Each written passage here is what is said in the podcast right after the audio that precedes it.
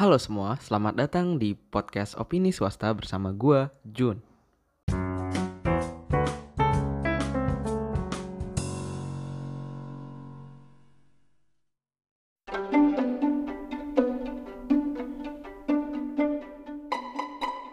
Ya, di sesi kali ini gue pengen sharing soal pengalaman gue berkuliah di Prancis. Kira-kira enak apa enggak ya kuliah di luar negeri? Nah, biasanya itu pertanyaan yang sering banget kita lontarin ke diri kita di masa-masa hampir selesai kuliah kayak gini. Saat kita berpikir bahwa S2 better di luar negeri lah, atau enggak, lebih baik gue ikut exchange lah, atau apalah itu yang exposure-nya luar negeri. Kalau kalian ngincernya cuma liburan, gue rasa mending di Indonesia aja. Karena kadang-kadang vibe liburan itu bisa selesai ya, kayak kalian misalnya udah explore kota dalam 1 bulan, kalian udah hafal banget dan tiba-tiba bosen gitu. Dan itu apa yang gue rasain. Kayak setelah 1 bulan explore, ya udah gak seindah waktu pertama kali datang gitu. Oke, langsung aja daripada dengerin curhatan gue. Yang gue mau sharing pertama soal kehidupan sosial. Untuk kalian orang-orang yang nggak open-minded atau merasa apa yang jelek dan itu bakal jelek dimanapun, itu bukan lebih ke prinsip ya, ke cara pandang. Kayak misal, ketika orang itu suka mabuk, orang itu orang jahat. Wow, ketika di luar negeri kalian bakal ketemu orang yang kayak gitu dan banyak banget. Tapi mereka pinter dan mereka baik. Itu bakal banyak. Jadi ketika kalian mau ke luar negeri, tolong kalian open minded, karena banyak banget hal-hal yang eksplisit gitu yang bakal kejadian. Kayak misal suka mabok dan dia pinter, atau enggak ada yang pemakai narkotika tapi pinter banget, dan itu bakal sering kalian ketemuin orang-orang kayak gitu. Jadi kehidupan sosial di luar negeri itu jauh lebih keras menurut gue ya. Dan pengalaman gue di Prancis, kayak misal gembel-gembel di sini atau homeless bahasa bagusnya, itu tuh malah bisa membeli rokok dibanding makan kayak gitu. Dan juga kadang-kadang sering terjadi yang namanya penembakan kayak gitu. Lalu yang lebih parah lagi, penusukan kadang-kadang hampir terjadi di mana-mana, di sudut negeri, bahkan negeri yang maju sekalipun, kayak misal Prancis yang gue tinggalin sekarang. Nah, untuk kejadian-kejadian yang kayak gini yang kalian gak pernah ketemuin di Indonesia, kalian harus siapin mental, kalian bakal belajar kehidupan yang asli gitu. Di Indonesia mungkin kita masih, oh iya masih ada barier agama, jadi yang alkohol-alkohol gak keras. Terus, oh iya kita masih ada barier hukum kita yang tidak melegalkan misalnya ganja. Jadi kita gak ngelihat pengguna ganja sebanyak itu di Indonesia. Dan di sini kalian bakal melihat di mana-mana, dan kalian bakal mencium asap ganja. Sorry banget, kali ini explicit konten karena gue udah capek, jujur aja capek ngelihat youtuber ataupun penulis yang ngasih tahu bagus-bagusnya gitu. Dan gue pengen kalian siap dengan bagus dan tidak bagusnya negara tersebut. Jangan sampai ketika kalian nggak tahu nih, nggak bagusnya kalian pengen pulang. Jangan jadi mental yang kayak gitu, kalian harus kuat gitu. Karena kalau kita pengen negara maju, gue rasa kita harus siap dengan semuanya. Gitu, jadi kehidupan sosialnya memang sekeras itu secara pergaulan, karena kebanyakan lebih ke arah sana. Tapi orang-orang di sini ya santai aja. Ya ampun, cuma party gitu. Biasanya kalian bakal dikomentarin gitu. Karena gue punya tuh temen yang dari Thailand gitu. Mungkin dia orangnya religius banget ya, dan dia nggak pernah makan daging. Nah, dia bilang, kok vegan di sini masih makan daging kayak gitu. Bahkan minum alkohol kayak gitu. Dan semua orang yang natap dia terus ngeliatin, ya elah cuy, santuy lah, itu udah biasa. Di sini orang ngaku beragama aja sikapnya nggak beragama gitu. Kayak oke. Dan gue yang denger kayak, oh ya udah, berarti kita harus open minded dan siap dengan segalanya. Jadi prinsip yang gue pelajari selama di sini adalah, selama perbuatan orang itu tidak merugikan kita dan tidak terkait langsung dengan kita dan tidak berdampak langsung, kita biarin, itu urusan dia. Jangan pernah ikut campur dan nanyain kenapa Anda seperti itu.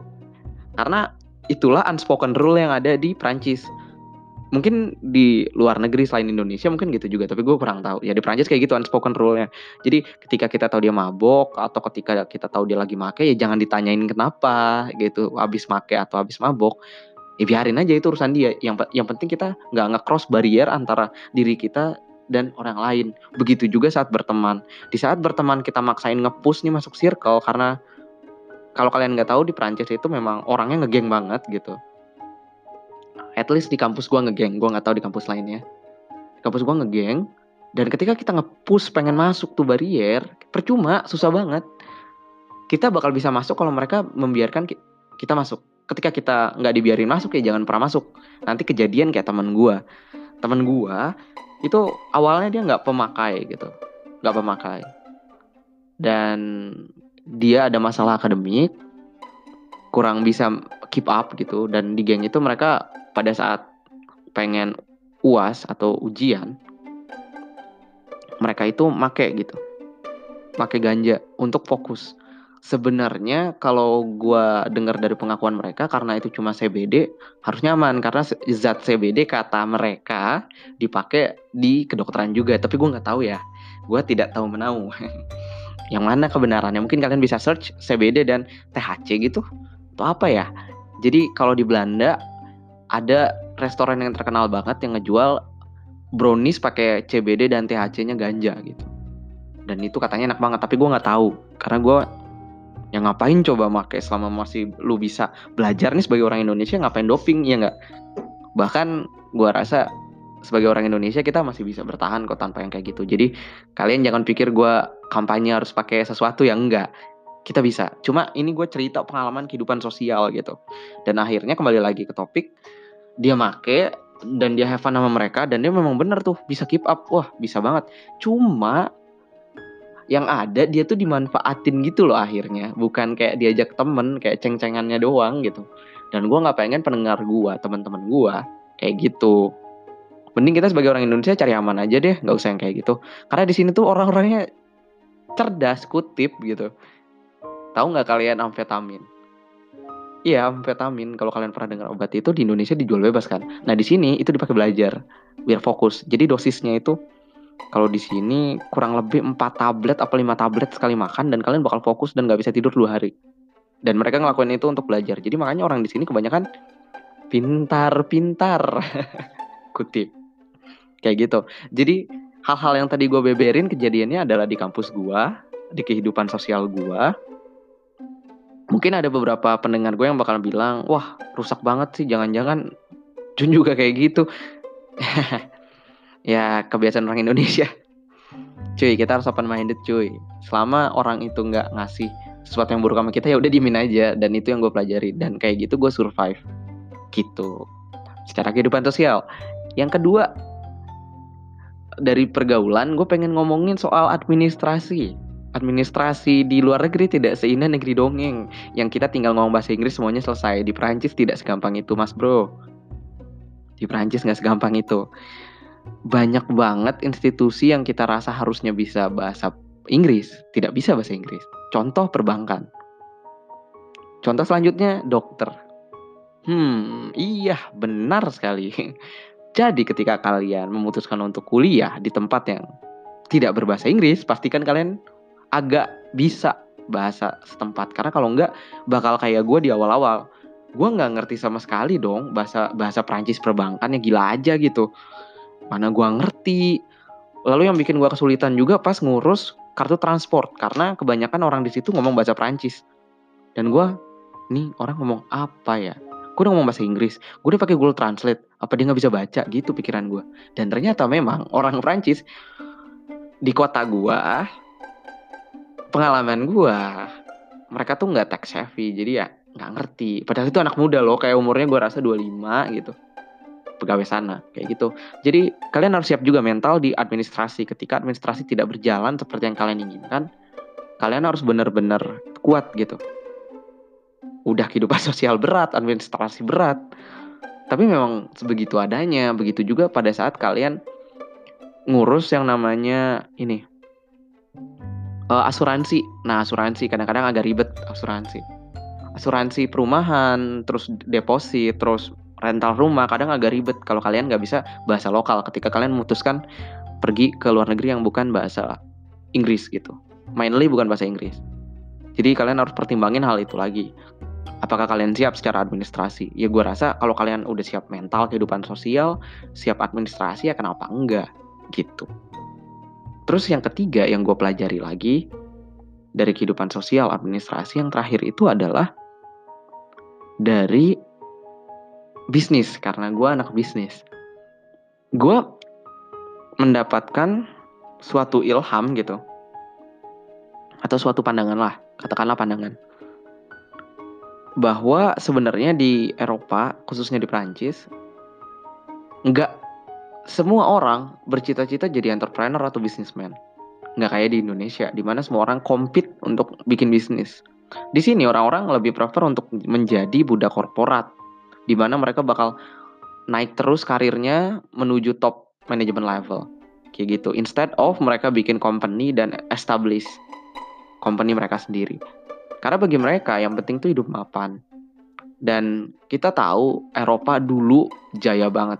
Dan mungkin sekarang lagi di tengah masa-masa mati suri kali ya.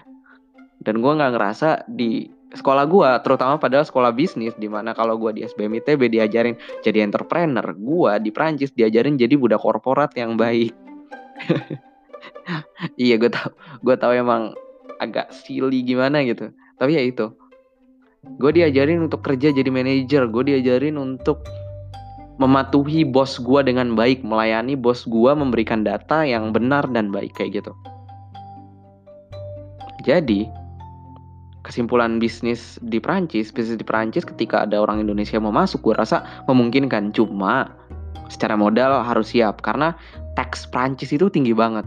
Dan juga di saat kita meng-hire orang Perancis, ada yang namanya CDI. Yang karena gue gak pernah ngelamar kerjaan, jadi gue cuma dengar dari dosen, CDI itu memungkinkan ketika kita memecat karyawan Perancis, karyawan orang negara Perancis, kita harus membayar pesangon ke dia sebesar gaji dia di saat itu, let's say 2.000 euro. Kita bayarin selama 3 tahun, padahal dia udah kita pecat posisinya. Bayangin tuh, kita cost untuk mecat aja udah gede banget.